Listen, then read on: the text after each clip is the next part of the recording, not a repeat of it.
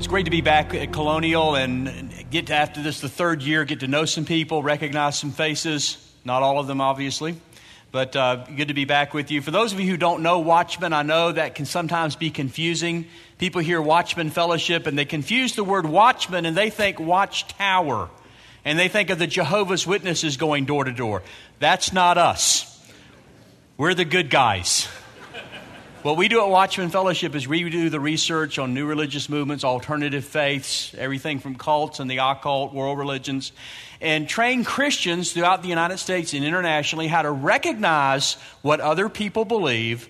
But we want to go way beyond recognition to providing tools, encouragement to be able to build a bridge, to be able to reach people with the true gospel of Jesus Christ. And we've got some resources to help you with that. The title of my message today, though, is famous last words of the watchman. Famous last words of the watchman. I've always had a fascination with last words. I don't know how long this goes back, but I can remember even, even as a teenager being interested. You know, if you only had 30 seconds, 45 seconds to say something, you, you knew you were about to die, what would be your last words?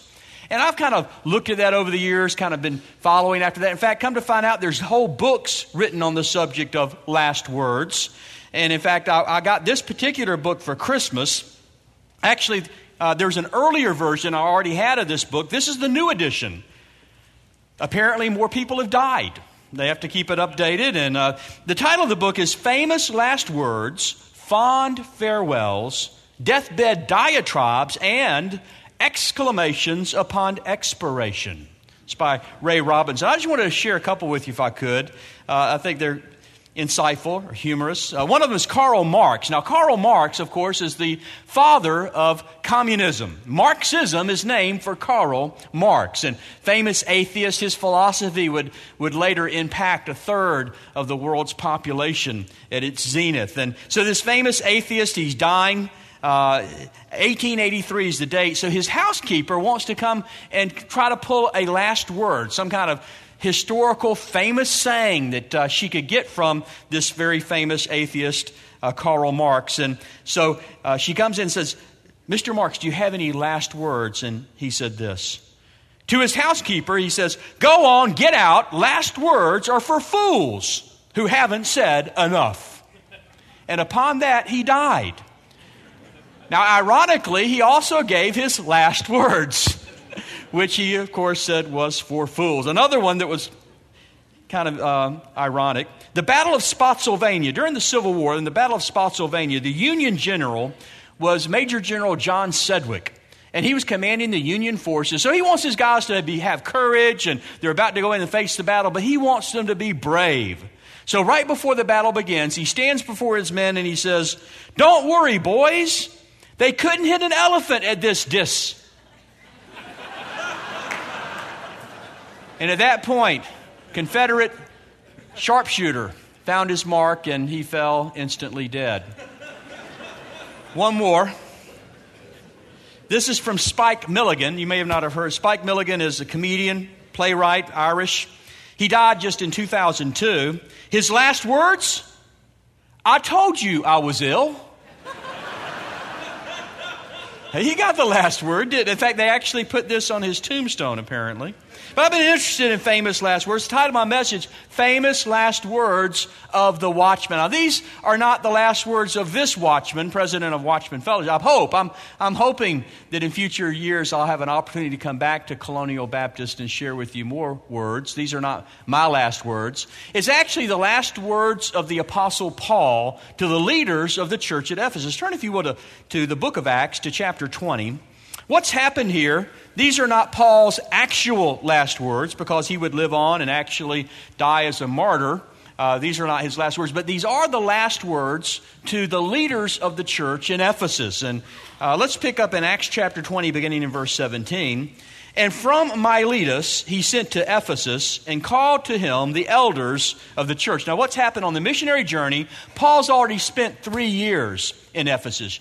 Uh, evangelizing, training, equipping the leadership of the church there in Ephesus. And he's continued on on his missionary journey. Now he's on his way to Jerusalem, but he swings by close enough on his way back to Jerusalem to Miletus. He's close enough he can call for the leadership to come down for one farewell, one last words, if you will. And so, uh, verse, 20, verse 18, and when they had come to him, he said to them, You yourselves know from the first day that I set foot in Asia, how I was with you the whole time, serving the Lord with all humility and with tears and with trials, which came upon me through the plot of the Jews. More on that later, but let me just say from the book of Acts, we learned that Paul's missionary journey was no uh, piece of cake. It was, it was marked by trials, tribulations, his life at jeopardy, stoned and left for dead outside of Lystra, shipwrecked on several occasions. And it's in the midst of this trial, he brings them together for these last words. And he says to them, verse 20, How I did not shrink from declaring to you anything that was profitable, and teaching you publicly and from house to house. What he's saying is that he did not hold back anything that was profitable, anything that they needed to know to have a relationship with the God of the universe, to have their sins forgiven. Now, Paul was not without his critics. And we know from elsewhere in the scriptures there were false teachers in that day who would try to accuse the Apostle Paul of shrinking back, of not telling the whole story. He left out part of the gospel. There were the Judaizers. There was the Galatian heresy that affected the churches in northern Galatia. What happened is there were false teachers who said that, that you need to do more than what Paul told you. Paul didn't tell you everything. Oh, you must keep the Old Testament law. You must be under the dietary law. You must uh, do all these good works. You must be circumcised. There were all kinds of rules they were laying out. Paul said, No, I didn't shrink back from anything.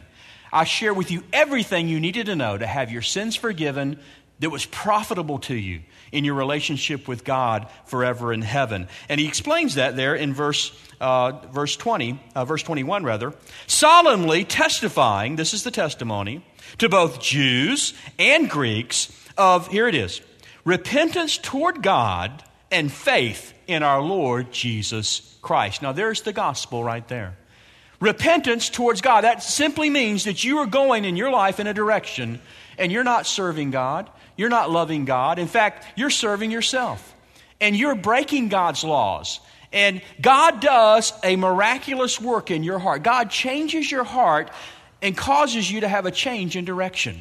It's called repentance. You're going this way, but you make a turn to God and you put all of your faith, he says, repentance towards God and faith in our Lord Jesus Christ. You put all your faith in what Jesus did as your Savior. You don't save yourself.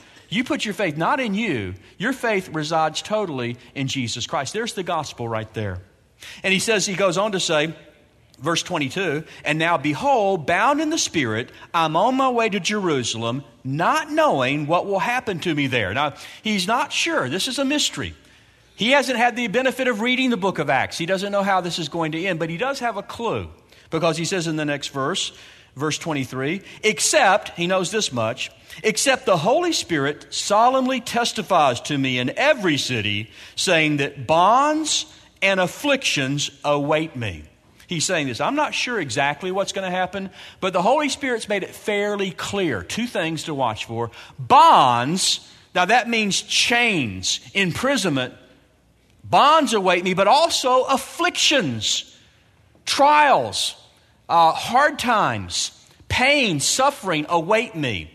Now, there are going to be some people out there, even on Christian television, and you're going to be watching, and they're going to tell you if you have enough faith, you'll never have a problem in your life. You'll have plenty of money. You'll never have any uh, securities about your job, concerns. You'll never be sick. You'll never have disease. Yeah, I'm privileged to be able to close out this series, this summer series, Safe Harbor Faith in Turbulent Times. But the faith that we're talking about in this series is not a kind of faith that makes the turbulent times go away. No, what we learn from this passage is you can be right in the center of God's will, and you can be being led by the Holy Spirit, knowing that you're going into two things chains, bonds, and afflictions. No, the faith we're talking about is trusting God the sovereign God of the universe in the midst of the trials, in the midst of the very turbulent times. And that's what Paul is identifying with here. And he says this, verse 24 But I do not consider my life of any account as dear to myself, so that I might finish my course and the ministry which I have received from the Lord Jesus to testify solemnly of the gospel of the grace of God. Verse 25. And now, behold, I know that all you among whom I went about preaching the kingdom will see my face no more. This is his last opportunity. He spent three years mentoring, preparing, discipling these church leaders, but he knows this is his last chance. So, what, what is going to be his final instructions? What are going to be his famous last words, if you will? Well, let's pick up here in verse 26. Therefore, I testify to you this day that I am innocent of the blood of all men. Now, that's kind of a strange last words. The first thing the Apostle Paul wants them to know, these are his last words. He's not going to see their face anymore. He says, You must know this. I'm innocent of the blood of all men. Now, what does that mean? Does he mean by that that he's never drawn blood? He's never physically accosted anyone? Or maybe he means by that, perhaps, he's never actually murdered anyone.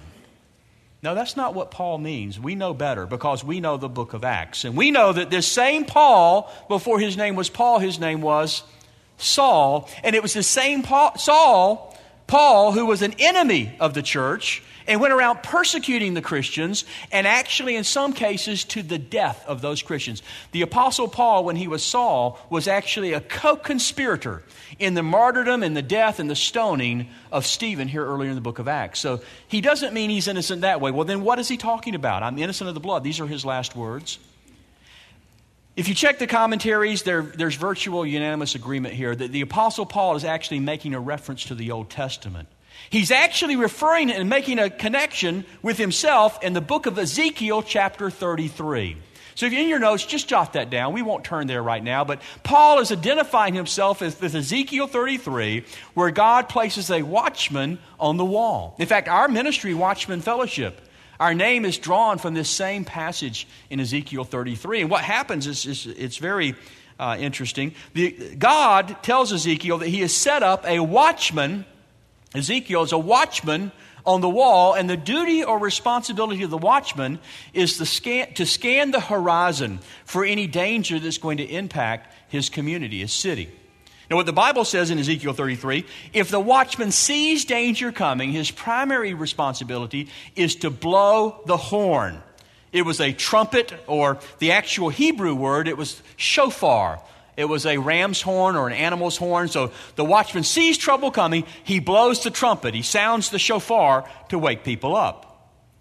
Now, what the Bible says in Ezekiel 33 if the watchman sees danger coming, he's got a trumpet, he's got the horn, but for some unexplained reason, the, the Bible doesn't go into why, but for some reason, the watchman never blows the trumpet, never sounds the alarm, if the watchman fails to blow the trumpet and that city is destroyed, Ezekiel 33 says, well, the blood of those people will be required at the watchman's hand.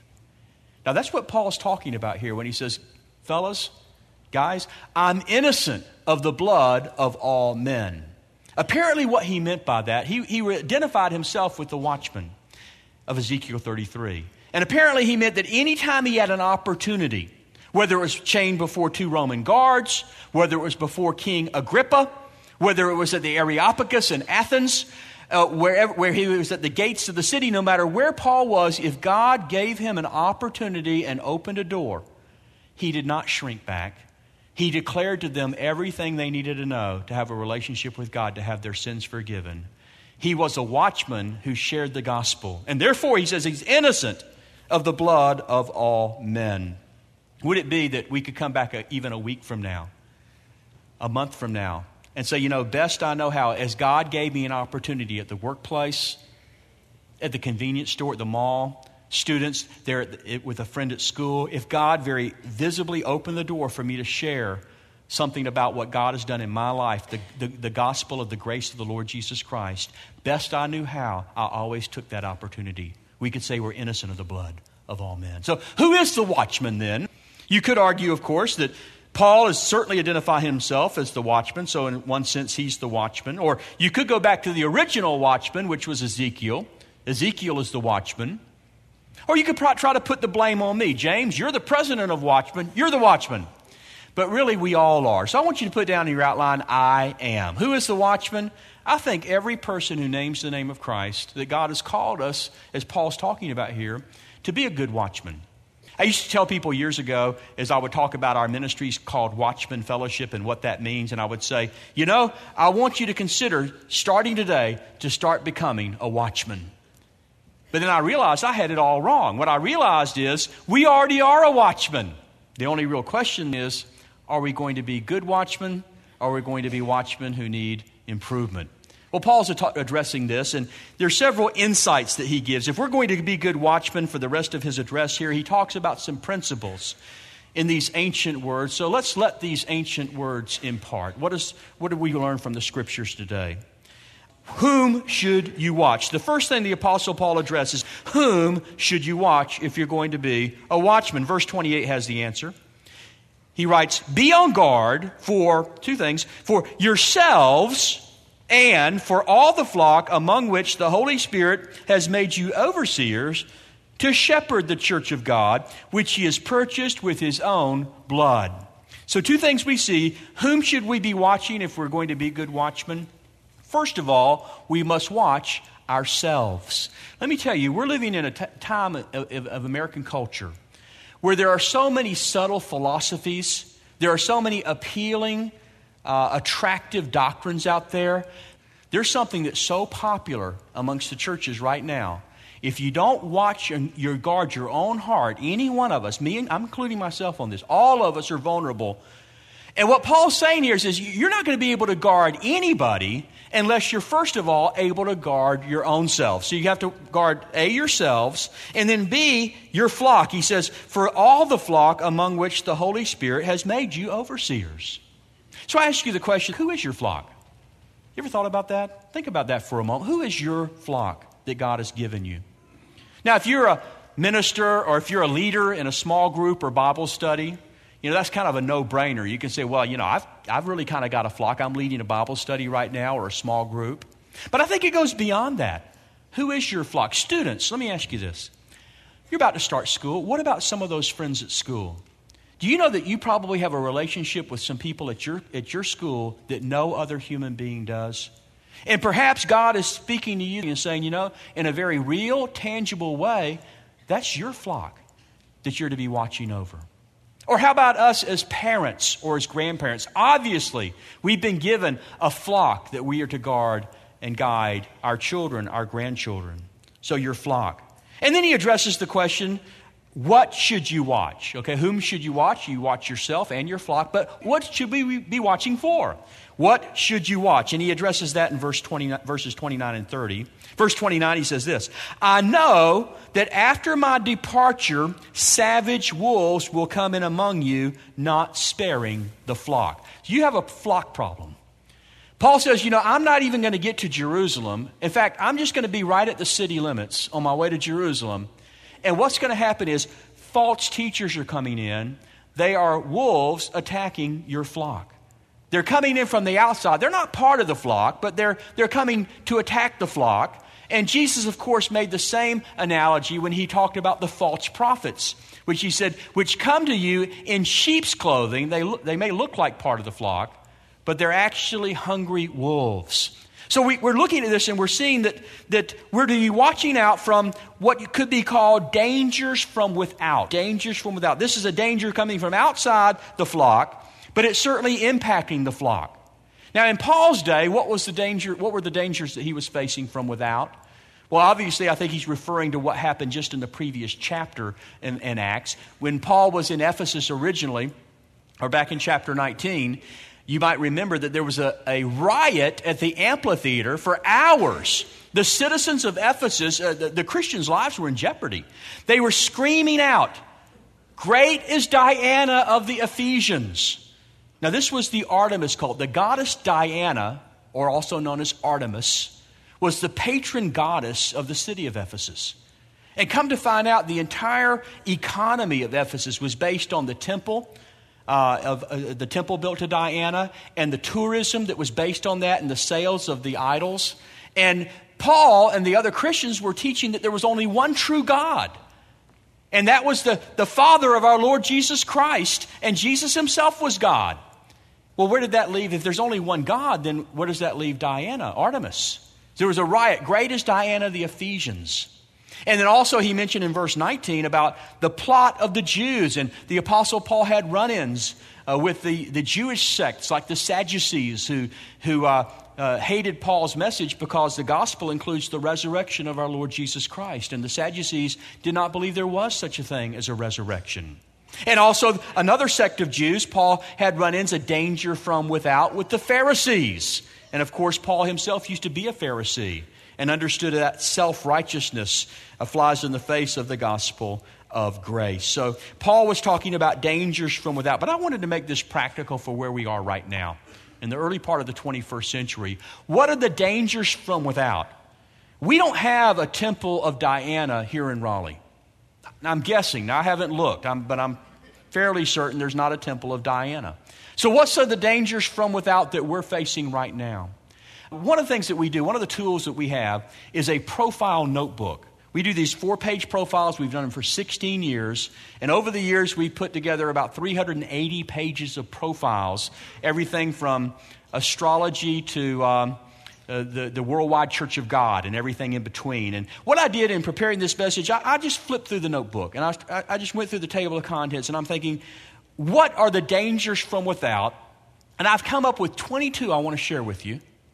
But I'm not going to do that. I'm going to you, just mention three. okay, I'd love to, but I'm only mentioning three to you of very real and present dangers from without today. And the first one I want to talk about is Wicca. We have a profile on Wicca. And Wicca is another name for witchcraft you're not going to be you're going to be shocked at how this has grown so I, I, had done some of the research back about 15 years ago so when i went back more recently and looked even i was shocked by this as of 2004 if you take wicca druidism and pagan and, and neo-paganism witches druids and pagans would virtually believe the same thing virtually the same if you combine all three of those that is the seventh largest religion in america today and these are people proclaiming themselves to be one of those three areas. In fact, there's almost one half of a million followers in that movement right now Wicca.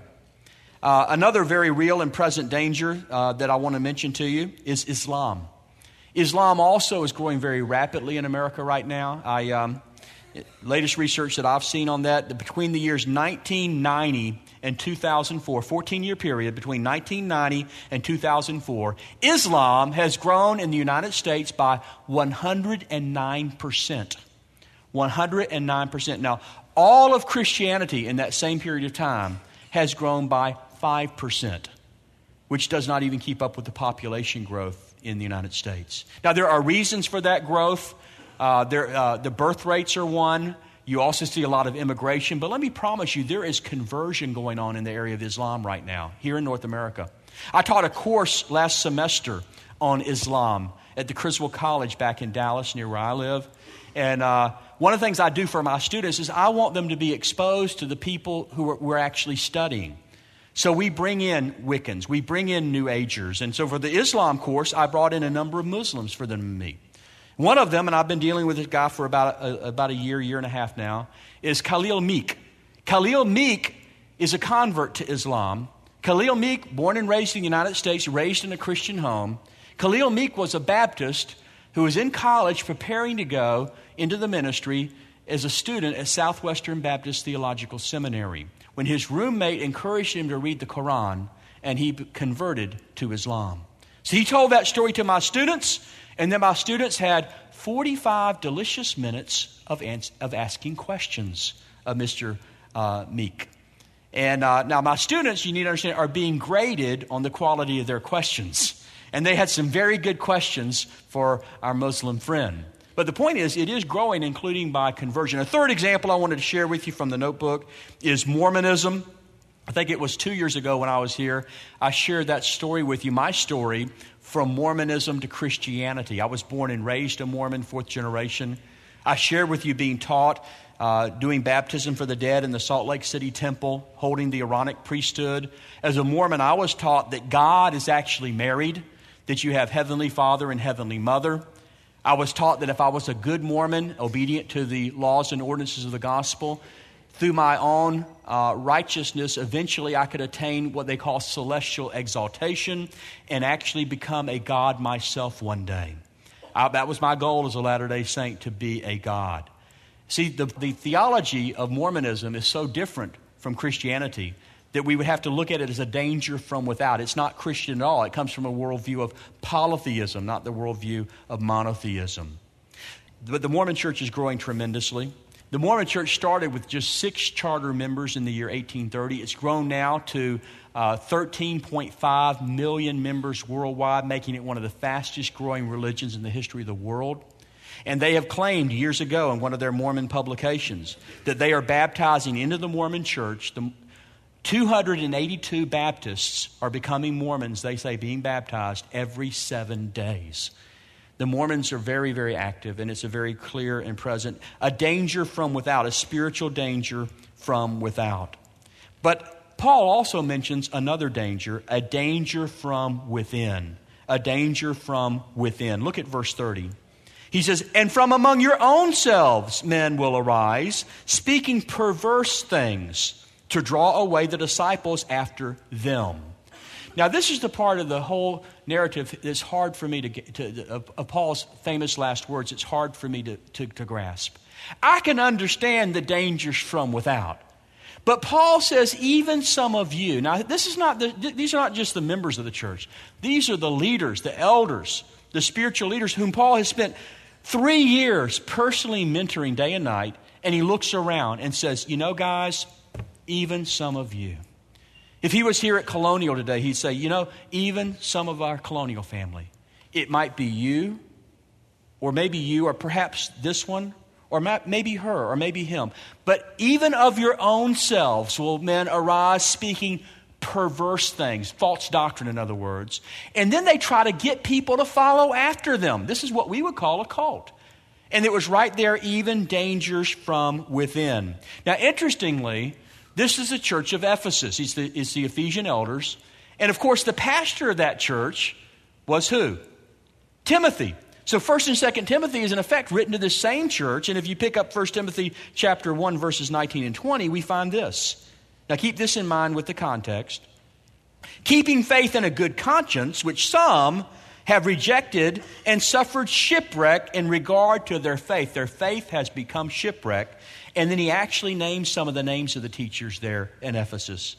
Among these are Hymenaeus, that's one of them, and Alexander, whom I've handed over to Satan so that they will be taught not to blaspheme.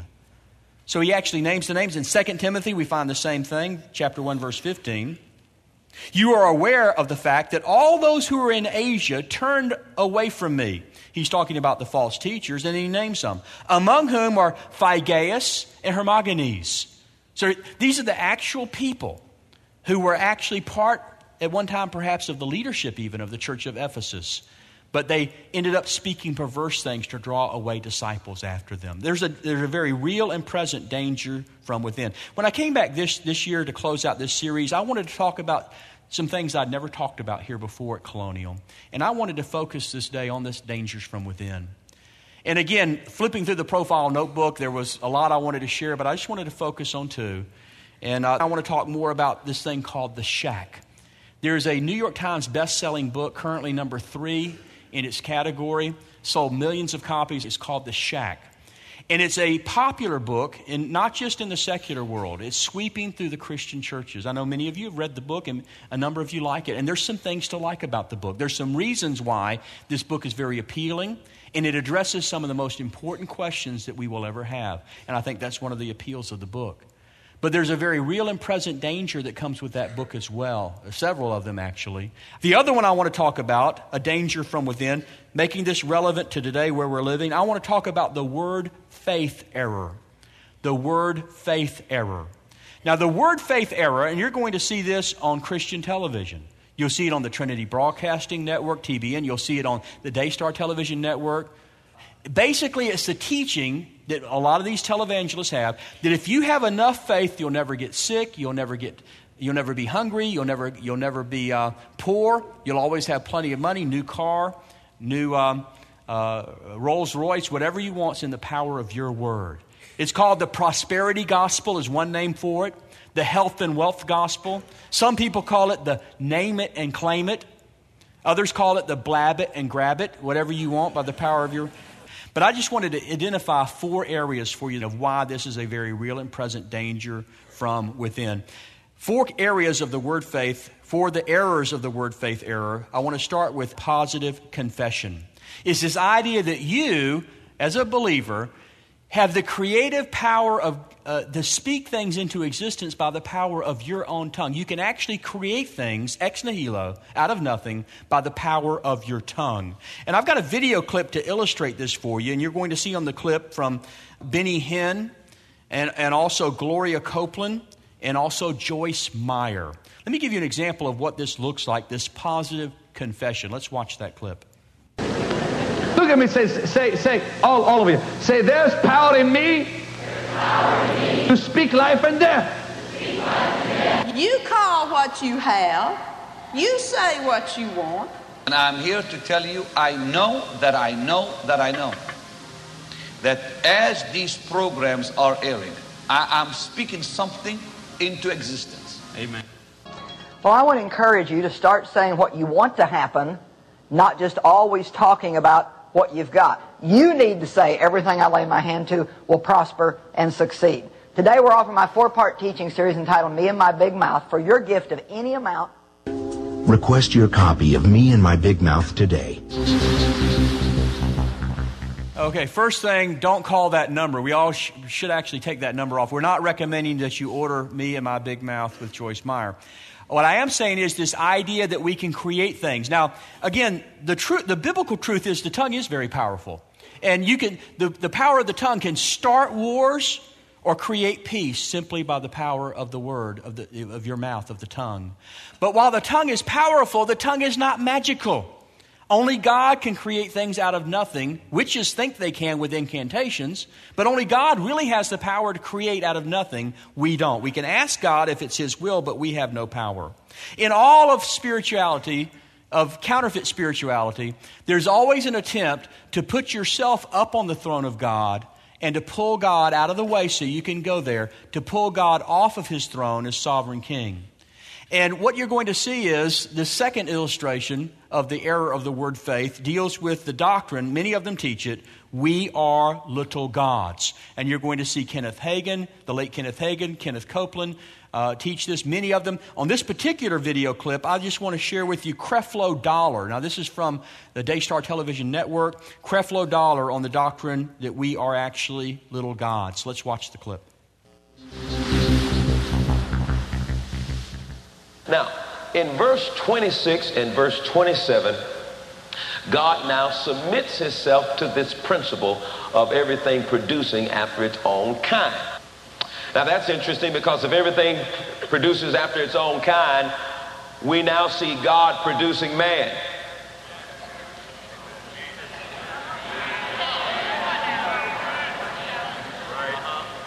And if God now produces man, and everything produces after its own kind,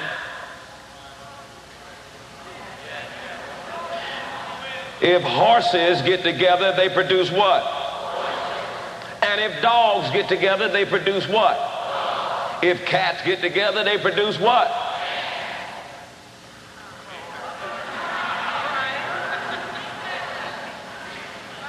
But if the Godhead gets together and say, let us,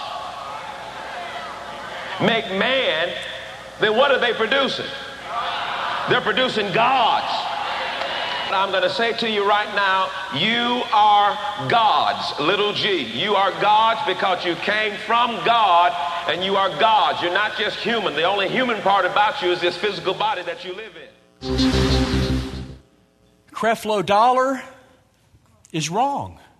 Uh, the, the, one of the foundational doctrines of the scripture is monotheism. There's only one true God, every other God is a False God. So if you are a God, little g God, you are a God, little g, false God. I would recommend repentance immediately.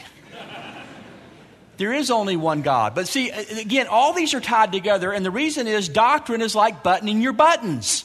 Doctrine is like buttoning. When you, when you button your buttons, what happens if you get off on the first button? What happens? Now, for some of you, may be all over the map, but for, for most people, however you button the first button is going to determine the rest of your buttons. And you, once you say you're a little God, that affects who God is. If you're a little God, then where does that leave God? And that takes us that God has lost his legal rights. God has no authority anymore on earth. God can do nothing unless we allow him to do something. And this is a, a, video clip from Benny Hinn discussing this doctrine that God lost his legal rights with Myles Munroe. Let's watch that clip. We get the mind of God about his will, we pray it. When we pray it, we give him legal right to perform it. Yes. Let me define prayer for you in this show. Prayer is man giving God permission or license to interfere in earth's affairs. In other words, prayer is earthly license for heavenly interference. That's incredible. that is incredible. God could do nothing on earth. Nothing has God ever done on earth without a human giving him access. So he's always looking for that somebody. Always looking for a human to give him power, permission. In other words, God has the power, but you get the permission. God got the authority and the power, but you got the license. So even though God could do anything, he can only do what you permit him to do. God can only do what you or I permit God to do. That's wrong on so many levels. God is still the sovereign God of the universe. Always has been, always will be. And as my friend Justin Peters likes to say, God can do whatever he jolly well wants, and he's not so interested in getting permission from you or from me. But again, one button leads to the other. God lost his legal rights. And then finally, it all culminates with the idea that, that there's healing in the atonement. That because of Christ's suffering on the cross, that every one of us can be healed through his atonement of all our diseases and sickness through the atonement. Now, like a lot of these things, there's, a, there's an ounce of truth there. There is healing in the atonement in the sense that Christ paid the penalty for all of sin. And sick, sickness and death is part of the penalty of sin, of, fall, of the fallen world we live in.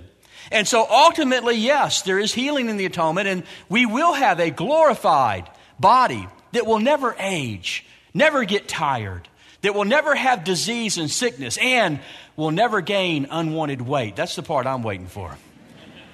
But not in this life. That's going to happen not in this life. But they say, no, if you have enough faith, you you'll have perfect health, you'll never get sick, you'll never have disease, and I have a clip for you from the wife of Kenneth Copeland, Gloria Copeland, and she's correcting some of the false ideas that we have as Christians, some of these false traditions that, that God doesn't always want us to be in perfect health, and also the false idea, she says, never ever pray something if it's God's will. Don't do it, and she explains why. Let's watch that clip. God puts sickness on you to teach you something. That's another tradition. You would have to be a real dum-dum to learn that way. So we are taught truth.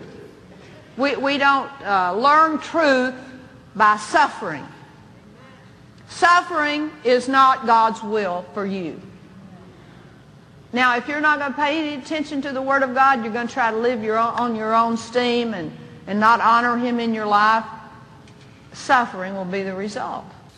You could take that one psalm right there and you could do away with the tradition that says, Lord, if it be thy will, heal him. Don't even bother to pray for me if you're going to pray that. If you don't know enough about the Word of God to know it's God's will to heal, you can't pray the prayer of faith. And so you might as well just stay home. It's always God's will to heal. Uh, don't ever ask and pray if it's God's will. In fact, if you're going to pray that, don't even pray for her. In fact, you need to, you need to stay home. Let me go out on a limb and, and just guess that maybe mercy is not her primary spiritual gift. What, what does this mean? Well, listen, the, the Bible is clear. Suffering and pain is part of the Christian experience. Paul says the Holy Spirit's leading him right into bonds and tribulations. And when we're in this series, when we're talking about faith in turbulent times, it doesn't mean a faith that takes away. It's a faith that endures and sees you through. That's what we're talking about trusting God, not trusting yourself or your own mouth or your own confession. It's putting our faith and trust in God even in the hard times. The funny thing about it is, people do get sick and die. Even the televangelists. You know what happens to all of them eventually? They get sick and they die. The Bible says it's appointed to all men once to die, and after that, the judgment. And so, even the father of the entire Word Faith movement out of Tulsa, Oklahoma, Kenneth Hagin, guess what happened to him about seven years ago? He died. Now, I had one of his followers say, Well, James, he died, but he died in perfect health. I rest my case. Death is kind of like the opposite of perfect health, kind of. Um, let me just say this these things are not true on so many others. Now, James, are you saying that Kenneth Copeland, Kenneth Hagin, you're saying that Joel Osteen, we have a whole profile on Joel Osteen. You got to read it. You're saying that these people, uh, uh, Gloria Copeland, these people are not Christian? I'm not saying that at all. I don't know. Uh, many of them pro- may, may be. Only God knows who belong to Him. And it could be that many of, could be that all of them are our brothers and sisters in Christ. That could be. See, that's what makes it a danger from within. But it's nevertheless a very real and present danger. And when you're wrong in these areas, we've got to be vigilant, guarding our own hearts and then guarding the flock that God has given us. Two other things that we want to see. Paul ends with the, with the uh, advice how should you watch? If you're going to be a good watchman, how? Verse 31 is the answer. He says, Therefore, be on the alert. In other words, watch. Be a watchman. Be on the alert, remembering that night and day, for a period of three years, I did not cease to admonish each one with tears. Two things I see in the verse. First of all, if we're going to be good watchmen, it must be continuously. He says, you need to do it like I did in the morning and the evening, night and day, for three years. That's 365 days times three. That's a thousand, over a thousand days in the morning the evening, continuous. This can't be something that we do just this day or just this week. It's a lifelong commitment that you're going to be guarding yourself and guarding the flock of what, uh, protecting them from spiritual error and uh, sharing the gospel of Jesus Christ that those who don't could know the gospel of grace. And the, the final point not only must it be continuously, it also must be, has to be, compassionately. He said, admonish each one, how? With tears. With tears in his eyes, not as a bash or an attack, but with a broken heart, the Apostle Paul shared the gospel with those he came into contact with. He was that watchman before King Agrippa. He was that watchman at the Areopagus in Athens. He was that watchman chained between the two Roman soldiers. And he continuously, with compassion and tears, loved people and wanted to see them have a relationship with God, have their sins forgiven. And he could say, these years later, that I'm innocent of the blood of all men. In these turbulent times in which we live, can we have that kind of faith? Can we help people find their safe harbor in these times of turbulence? Let's go to the Lord in prayer. Father, we want to thank you for truth. And we want to ask you to help us to know these ancient words that you've given us, that we might make them part of our hearts, our minds, that everything we do and say and think are uh, guided by your clear word. That we might be able to, first of all, protect our own hearts against error, but that we might also be a good watchman, that we might have compassion for our family members, our friends who have gone down that wrong spiritual path, that we might be able to do one day, like the Apostle Paul himself, who could say, I, I wish that I myself could be accursed if it would mean that my, that my people could be saved. Help us to be that kind of watchman. Help us that we might be innocent of the blood of all men. We ask this in Jesus' name.